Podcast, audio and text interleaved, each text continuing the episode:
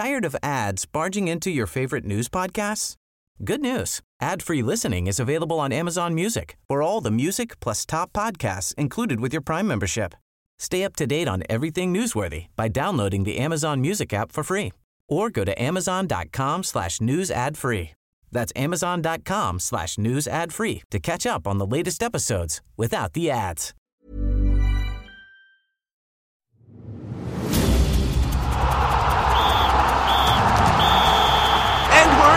Extra time. Kia ora and welcome to Extra Time. I'm Hamish Bidwell. Well, after much preamble and consulting of crystal balls, kickoff time has finally arrived. Yes, Rugby World Cup 2019 gets underway with the host Japan playing Russia tonight. Then the All Blacks play South Africa in their tournament opener tomorrow night. We'll discuss all the permutations, expectations, saturations, exhortations, and a bunch of other tations with former All Black Filo Tiatia and our rugby correspondent Joe Porter, who's in Japan. It's not a rugby today though. Netball New Zealand is handing out exemptions again for Silver Ferns Maria Folau and Laura Langman. And there's a first for the Warriors, National Rugby League women's side this weekend. They've got their first game at Mount Smart Stadium. Right, so Rugby World Cup. We're joined by RNZ rugby correspondent Joe Porter, who's in Tokyo, and former Filo, uh, former All Black Filo Tiatia. Filo, if I could start with you, mate, uh, welcome. And um, what do you make of the All Blacks team that's been picked to play South Africa? Yeah, it's an interesting uh, selection uh, to start off the, the World Cup campaign. Um, very competitive. There's a lot of experience in, in the side, and uh, but also some, I guess, some, some youth in, in the back line. So no, looks looks good. Um, I'm interested in your take on, on, on the loose forwards and, and, and particularly at number six. How do you think he's gone there so far, and how do you think he'll go as the tournament develops? Um, oh, look, I think uh, Ardie's gone really well. Um, you know, obviously his main position is seven, um, but I think he's proven um, in his game his work rate's improved and the ability to carry. Uh, he's, he's very dangerous ball in hand and, and um, keeps the defences uh, guessing. Uh, but also defensively, you know, he probably complements Sam Cane and, and Rito just around the ball. So, um, yeah, interesting combination. I mean, correct me if I'm wrong. In our ignorance as, as, as, pundits, we assume that, that six is often a position where a guy has potential to play lock as well, and you wouldn't say that about Ardie. Does he? Does he lack size to play there? Um, you know, I think um, in the past, when you look at uh, the type of sixes that uh, New Zealand All Blacks have gone around the trends, they've gone with height, been a, a good line-up forward, uh, but also seen as an enforcer uh, that changes momentum swings with um, the ability to carry the ball, but also when you don't have the ball to be quite violent around the, the tackle and, and create turnovers and you know, look at Jerome and the late Jerry Collins um, mould. So, like he's a bit of a hybrid uh, when you look at Ardie. Uh, he's got the ability to, to win line-out ball as well, and um, I think um, with the selection there with Sam and, and with Rito being a, one of the best line-outs forwards in, in the world, um, you know they sort of do complement each other. Joe, if I can come to you, how, how, have you found the All Blacks this week? Are they are they relaxed? Are they uptight? Uh, do you sense an expectation around the group? How would you describe them? Incredibly incredibly relaxed. Maybe too much so. It seems like they're just completely chilled out and uh, just waiting basically for this game to happen. They've had to calm themselves down a little bit. I know a few of them have been itching to go for this game and uh, sort of already on a thursday maybe starting to play the game in their heads already. So they've got to backtrack and maybe just calm down and rest up a bit. They seem really relaxed. They seem happy with where they're at happy with where they are and they're just ready to go. They just can't wait to play the box which is probably a good sign do you think the game's important? I mean, uh, clearly it's important, but it's hardly it's not life or death this week, or is it? No, it's definitely not life or death. In fact, a loss would hardly be the end of the world for either side. They could both still end up in the final quite easily. Look, what it does do is it gives the, it's, it's a perfect game for the All Blacks first half. It gives them a marker as to where they're at. If they lose, well, they've got three weeks to work on what they need to do to improve that before the quarterfinals. If they win, they're on track and they're looking good and they have that confidence boost. Now, if you're playing the easy teams three games in a row before the quarterfinals, you might not necessarily get a gauge of where you're actually at you might just breeze through those games without having much challenge. You're not really sure how you're tracking as you hit the quarterfinals. They'll know full well by the end of tomorrow night where they're at and how much they need to improve, or if they're going well heading towards the quarterfinals. Filo, do you have a hunch about who might win this game?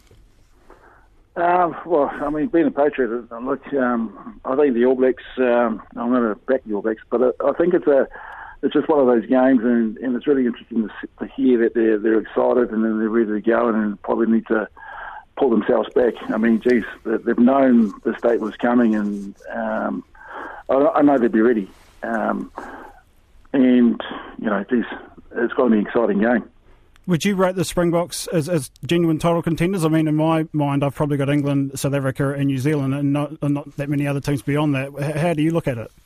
Well, I think um, if, if you coach it, when you coach, and these guys are all uh, top class coaches, their mindset when they're coaching their players is, is that the, the end of the day is that they they need to make sure that they nail their job and around their preparation. And, and at the end of the day, it's to win the World Cup. So you ask the question: Do you think South Africa got an ability to, to win it? Hundred percent. So did England, and so did Ireland, and so did New Zealand. So the, that's the best thing about the World Cup. It's one of those tournaments that uh, you just got to get the things right and keep building uh, and focus on the process and just keep earning it. So it's exciting. Joe, am I right in thinking that it's going to be wet um, this week? Yep, yeah, forecasters for quite a lot of precipitation tomorrow night in Yokohama, which could make things slightly interesting. Uh, you'd assume that would sort of favour the Springboks a little bit. You, you, know what they're going to do. They're going to try and advance the ball about 20 metres, get a, get above the gain line, box kick through their halfback down the wings, put George Bridge and Sevu Reece and Beauden Barrett under pressure, look to force the All Blacks to play within their own half and try and, I guess, force them into penalties and turnovers, take points when they can on offer in that All Blacks half and hopefully score one or two tries when they get presented with the opportunity. So the All Blacks know exactly what's coming their way and the, and the wet weather will, in fact, make it probably more set in stone. So the All Blacks know what's coming. It's going to be their skill set. They will still want to play the game at pace. They'll still want to play the game pushing the Springboks wide and try and get outside and around that rush defence. The weather will ha- will hurt, will hamper that their chances to do that. So the All Blacks skill set is going to have to be on point if they want to employ the game they want to employ. Two things, Joe. Do you think, or were you surprised, given that what's likely to happen weather-wise, that Ben Smith wasn't in the back three and you sort of mentioned it. New Zealand want to play up tempo. They want to keep the ball in hand. They want to play at pace. Do you think that they'll have to revert to a slightly more attritional game given the, the circumstances? Uh, well, I think they will, and I, think you know that's the beast nature of the beast of the World Cup too. These games do tend to head that way when things get tight. Um, they're going to try and do what you know, going to try and employ the game plan and look to spread it wide, but Ben Smith, I just think Hansen's not quite comfortable with this form. They're wedded to this dual playmaker role, and since Richie is back and ready, they wanted to give him another crack there. Uh, the, the wings are just playing so well that they're hard to replace, and uh, yeah, they're, they're wedded to this this dual playmaker experiment. So I think that's the main reason why Ben Smith's not on the team, and perhaps a little bit of lack of confidence around his own form from Steve Hansen. Um, you're right. If the weather really gets them in the box, uh, you know, within a few points or leading coming to the half time, the All Blacks may have to look at their strategy and, and rechange their game plan. But they'll still they'll still try their best. They're going to try and spread it spread it wide, run the ball through their hands, get the props running, and and you know distributing the ball where they can. So I think they're still going to try their best. But you're right, the conditions may force their hand. Filo, we've seen teams dunking balls in dishwashing liquid and, and baby oil and bits and pieces to try yeah. and make things as slippery as possible. How challenging are the conditions over there at this time of year, and, and how much of a leveler could that be? It, it, will size and brawn still be, um, you know, a, a, big weapon, or will skill execution maybe be a leveler? No, I think um, you know most teams have they've identified that um, it's going to be slippery and um, you know ways and means of trying to counter that by training with wet balls and oil and, and things like that. Um, by living in Japan for 12 years, um, it's going to be very humid. Uh, the, the, the conditions on the ground is going to be very dewy and slippery. Um, so, in saying that, uh, most teams that you know Japan are playing Russia uh, tonight, and um, they know that their set piece needs to be good, and so do the All Blacks. They need to counter the big South Africans. Uh, the South Africans' game plan is, is very simple, especially in the wet, and the All Blacks are prepared for that. So they need to make sure they get their set piece right and, and uh, to nullify them game one, um, and, and obviously not give penalties away. Um, so it's a very simple game. I think I'm right in saying that you worked with Eddie Jones, Filo, and he's someone that we probably are fascinated by in this country, but don't know a lot about. And I'm, mm. if I'm honest, I would have thought that he he certainly has a reputation as a bit of a, a micromanager who, who burns players out. And I thought that some of the English might have sort of turned against him by this time in the cycle, but they look a really good team. What can we expect from, from England, and, and what sort of what are the strengths of, of Eddie Jones? Um, Eddie's a, he's a first class coach, and the other part of Eddie is he's a first class human being. Um, he's uh, he's very intense, um, but he, he certainly knows the style of game that he wants to play, and, and obviously profiling his players. Uh, he knows that his English pack, uh, they've that's one area that uh, England are never weak at, and uh, they know that set piece is going to be really important. Uh, but also the ability to play. I mean, if you watched um, Japan, when, when Eddie was coach, uh, they play fast at the expense of game. You can see trends of uh, how England need to play fast and quick because the conditions in Japan allows you to do that. Um, so the kicking game will be really important because of the dew uh, and uh, the athletes they have. It, it's quite exciting to see what they can do. Now, is a he's a forethinker, uh, sort of a person. He thinks outside the box uh, more than someone I've ever worked with. Uh, but he, he does make people accountable and to make sure they do their jobs uh, as coaches, but particularly players. So expect the unexpected with uh, with Eddie, and um, you know, and that's just the, the character of the person. Um, Joe, New Zealand Rugby Chief Executive Steve Tew's been back to the well this week, um, um, lambasting the Six Nations for uh, basically scuppering the Nations Cup and, and indirectly helping support um, Pacific Nations rugby uh, via sort of the money that came into that competition and promotion relegation. And he also had another lick at Brad Shields playing for England, and, and he lamented that um, people like Piutau and uh, Luatua couldn't play for the Pacific nations of their heritage. Has that, has that caused a stir, a stir at all in Japan? Not hugely, no, to be honest. Most people's focus over here is on the World Cup. In fact, I hadn't even seen that story until last night. Look, I mean, I understand where he's coming from. There's a little bit of double standards from Mr. Tew on his way out, firing a few parting shots. I mean, there's a lot more that the NZR could do to support Pacific Island rugby. Um, and they, they are making the right noises in terms of trying to do that. We saw Brent Impey come out recently. And look, World Rugby does need to address the eligibility issues because having Piutau not playing international rugby is an absolute crying shame. It's a crime. So he needs to be back. So they need to look at it. They need to change it. And it's probably good for, for people like Tew to start shaking the cage a little bit in that sense because there does need to be a change. Otherwise, this game's just going to stay within the traditional nations for the rest of eternity. Filo, you had a long professional career after leaving New Zealand and, and, and your time as an All Black. Would you have liked to play for Samoa? Did you do you think that players should have that opportunity? Oh, most certainly, and I agree with uh, the uh, sentiments of um, players that uh, have played international rugby for All Blacks or, or Australia or any country, but uh, when they go overseas and the opportunity to play for the heritage of Samoa or Tonga or Fiji or any country of that matter, uh, it, for me, it's a crime. Um, it's a crime in saying it because uh, you don't see the best players on, on the world stage, uh, but also the second tier teams. Uh, they lose opportunities to keep improving uh, and developing uh, players that probably aren't used to that sort of standard, but also the detail of another another coach, so to speak, from a technical uh, point of view or a tactical. It's um, the game's losing out, uh, but also it's the game itself around a spectacle of, of being fast and quick and, and explosive. When you don't have those players available, it's it's a shame. People will argue, and I assume there was a point or points in your career where you had a choice. You either went the All Blacks route or the Samoan route. Mm. Did, well, if people say, "Well, look, you made your choice," good luck to you. Do you need to live with that, or do you think you should be able to have a second a second crack at it? Well, I'm living with it at the moment. Um, like I'm pretty proud that um, my heritage, uh, that my parents are from, from Samoa, and I made the choice of uh, committing myself to New Zealand, and that's fine. Um, but playing two tests and, and but still still being quite young, uh, when I did uh, move overseas, it was you know I still had the drive and hunger to keep playing, um, and you know, we requested playing for Samoa, and I eventually retired at 39. Um, I'm not saying that I could play at that level, uh, but the opportunity was certainly there. You mentioned drive and hunger. That that reminds me of uh, Kiri Ioane, who I wanted to ask you about. This time mm. last year, I would have thought on the back of his form for you at Auckland that he was a genuine World Cup candidate. He's fallen out of the mix sort of quite far a distance. What does he need to do to, to put himself in the All Blacks frame and stay there, do you think?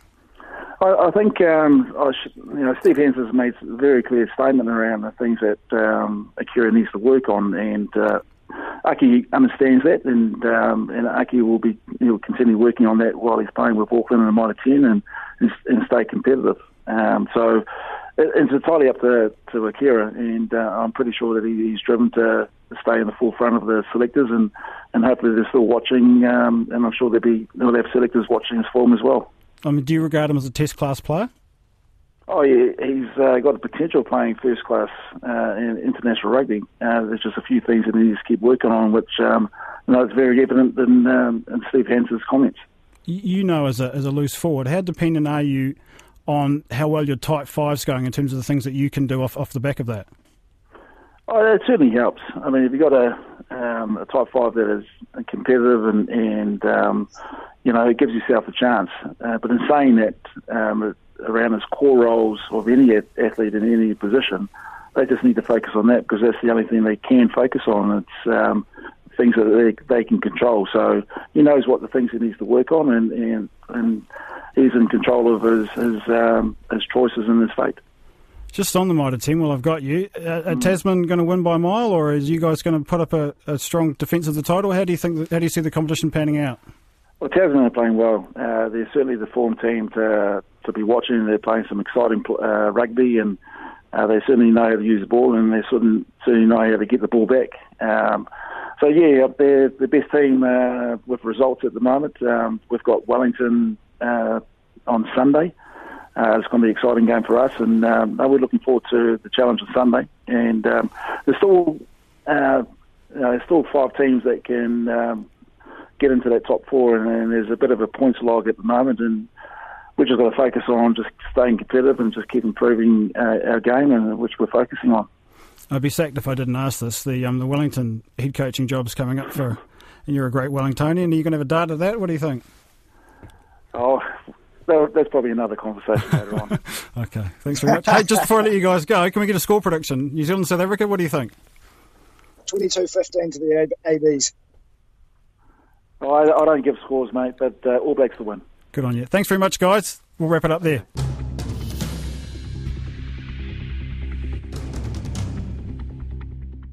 Captain Laura Langman and goal shoot Maria Folau have again been granted exemptions to play for the Silver Ferns.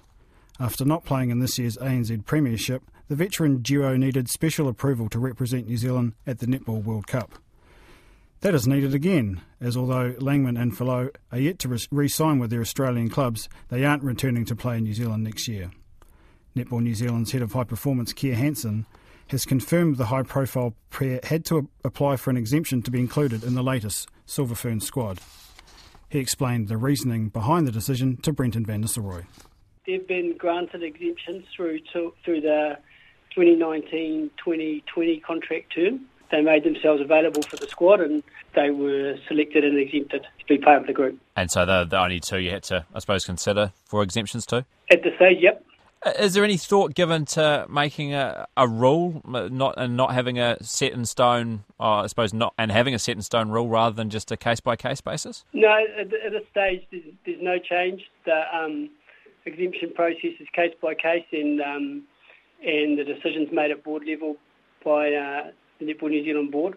And so it's regardless of whether they actually do sign with a, a super netball team or not. Uh, how do you, how do you mean?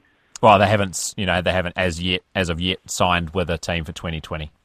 No, so so the um, the the rules are about um, the uh, our actual eligibility rule is about playing in the Premiership. So you have to play in the Premiership to be eligible for Silver Ferns in the ANZ Premiership. Um, so player, players will apply for exemption if they're not playing in the league, and that's obviously the case for these two. So you expect them to be, obviously, having been named in the national squad, available for not only the Constellation Cup but also the, the Nations Cup in the new year? At, at this stage, they've made themselves available, and, and, and we've selected them for, for the contract year. Uh, with the Nations Cup, given Australia uh, obviously uh, aren't going to be competing in what was the Quad Series, um, any thought given to the Silver Ferns not taking part as well? No, we, we see the value in going up there and playing in each, each year in, in the Northern Hemisphere. It's an important event.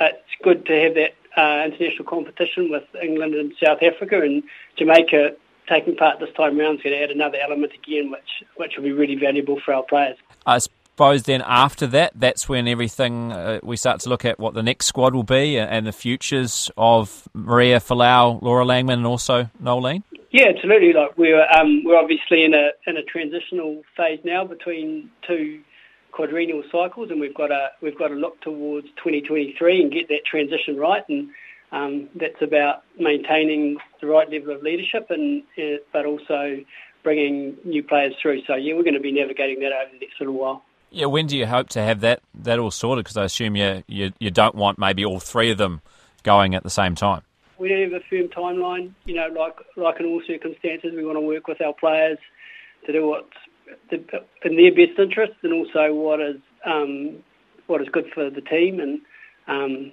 so yeah, we'll, we're just working through keeping that those those I guess those pieces of the puzzle. And it seemed like most were picking Maria and Laura to retire after the, the Netball World Cup. Given they've committed to this upcoming campaign, you expecting then that there is a chance they'll they'll play on for the, the Ferns post, you know, that Nations Cup?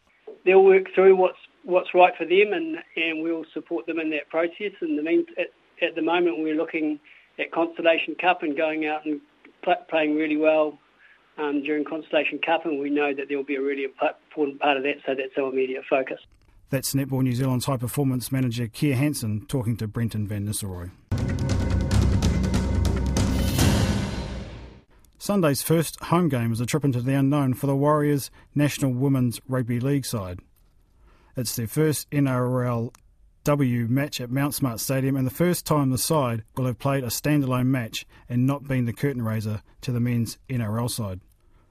Warriors player and Kiwis Kiwi Ferns international Krystal Rota told Clay Wilson it's a unique experience getting to spend the week at home in the lead up to the match. Having this home game this weekend is a, a big advantage for us. Um, last year we flew week in, week out um, for the duration of the competition, so having that gap in between where we don't have to fly, I think is going to be very beneficial for us. So, yeah, I think um, just the girls getting to prepare um, a bit differently on the week of not travelling, you know, just getting to rest a bit more and not having to fly is going to be a big difference for us. To sleep in your own bed and be in your own house and all that sort of thing as well. Yeah, absolutely. Being at home with our families as well, you know, there, there comes a factor in there as well where you miss family, you miss your kids, and those kind of things. So just being at home with your family and also have, knowing that you're going to have family support at the game is a big difference. So it's great for us to get this home game. What are you expecting about Sunday afternoon being here at home for the first time? I'm not actually sure what to expect. I'm hoping that we can pull some people in a crowd in. Um, it's, it's a little bit nerve wracking. You sort of think, oh gosh, I hope the stands aren't empty. But I think it doesn't matter for us whether we pull numbers. It's more so that our families and friends are going to be there to support us. So that's going to be. Um, you know, the uplifting thing for the girls is to have no look up in the stand and know that your friends and family are there more than seeing thousands of people that we do when we have games. Um, you know, curtain raiser for the men. So yeah, just knowing our family is going to be there, a big deal. Do you see the progression we've seen already in this team this year being a sign of what the potential is for the women's game long term? You know, whether whether this competition could go long term, how how much improvement you guys have already been able to make just in one season? Yeah, absolutely. I think that um, you know the more coverage that the game is getting, um, the more media attention. Um, you know, all the girls' physicality, you know, the contact and stuff in the game. It, I think it just brings a lot of attention to the game, and it makes younger girls and you know the up and coming generation think, oh, I want to be doing that. You know, when I get older. So I definitely think it's going to help grow this game, and I've already seen the massive growth um, in the past year since the NRL last year in our local competition. So at, at club levels now we have you know the age age groups, and um, you know, in the women's grade now we sort of have um, two different sections. It's always sort of been one, so there's definitely definitely growth in the game, and I think a lot of it comes down to all the promotional stuff and you know what the, what these teams are actually doing at the moment. So you obviously see that young girls now, teenage girls, see this as a genuine pathway, a genuine career, perhaps not in the not too distant future. Yeah, absolutely. Because previously it was kind of you go from grassroots into provincial straight into Kiwi Ferns, so this is sort of you know bridging the gap there. So it'll be you know it goes Warriors and then Kiwi Ferns. So yeah, I think it's definitely a. Um, a, big, a, bigger pathway, and it's not just the Warriors here in New Zealand. You know, girls can potentially make teams in Australia as well. So I think it gives girls, you know, a bit more hope that there's more potential teams to play for, as opposed to just only being the Kiwi Ferns to strive for. So I think that having more pathways is definitely encouraging for the younger generation. How quickly do you see this this competition specifically growing? I mean, we've seen four teams last year, four teams this year. How quickly do you think it can grow and expand? And perhaps, obviously, one day the idea is to become, you know, exactly like the men's competition and have that full competition and have so many more teams involved. I'm hoping that next year they at least put in a couple more teams. That'll be great for the game, you know, to grow the game. Um, I think this year there has been a lot more hype as opposed to last year around um, this competition. So, yeah, I'm hoping next year that they either have another couple of teams included or even a couple more rounds and play each other twice. Um, but yeah, I, I, see the growth is going to be pretty quick from here on in. And the Warriors women's side play St George Illawarra Dragons, kicking off at 3.15pm. And that brings us to the end of the extra time for another week. On behalf of the extra time team, I'm Hamish Bidwell. Ka kite.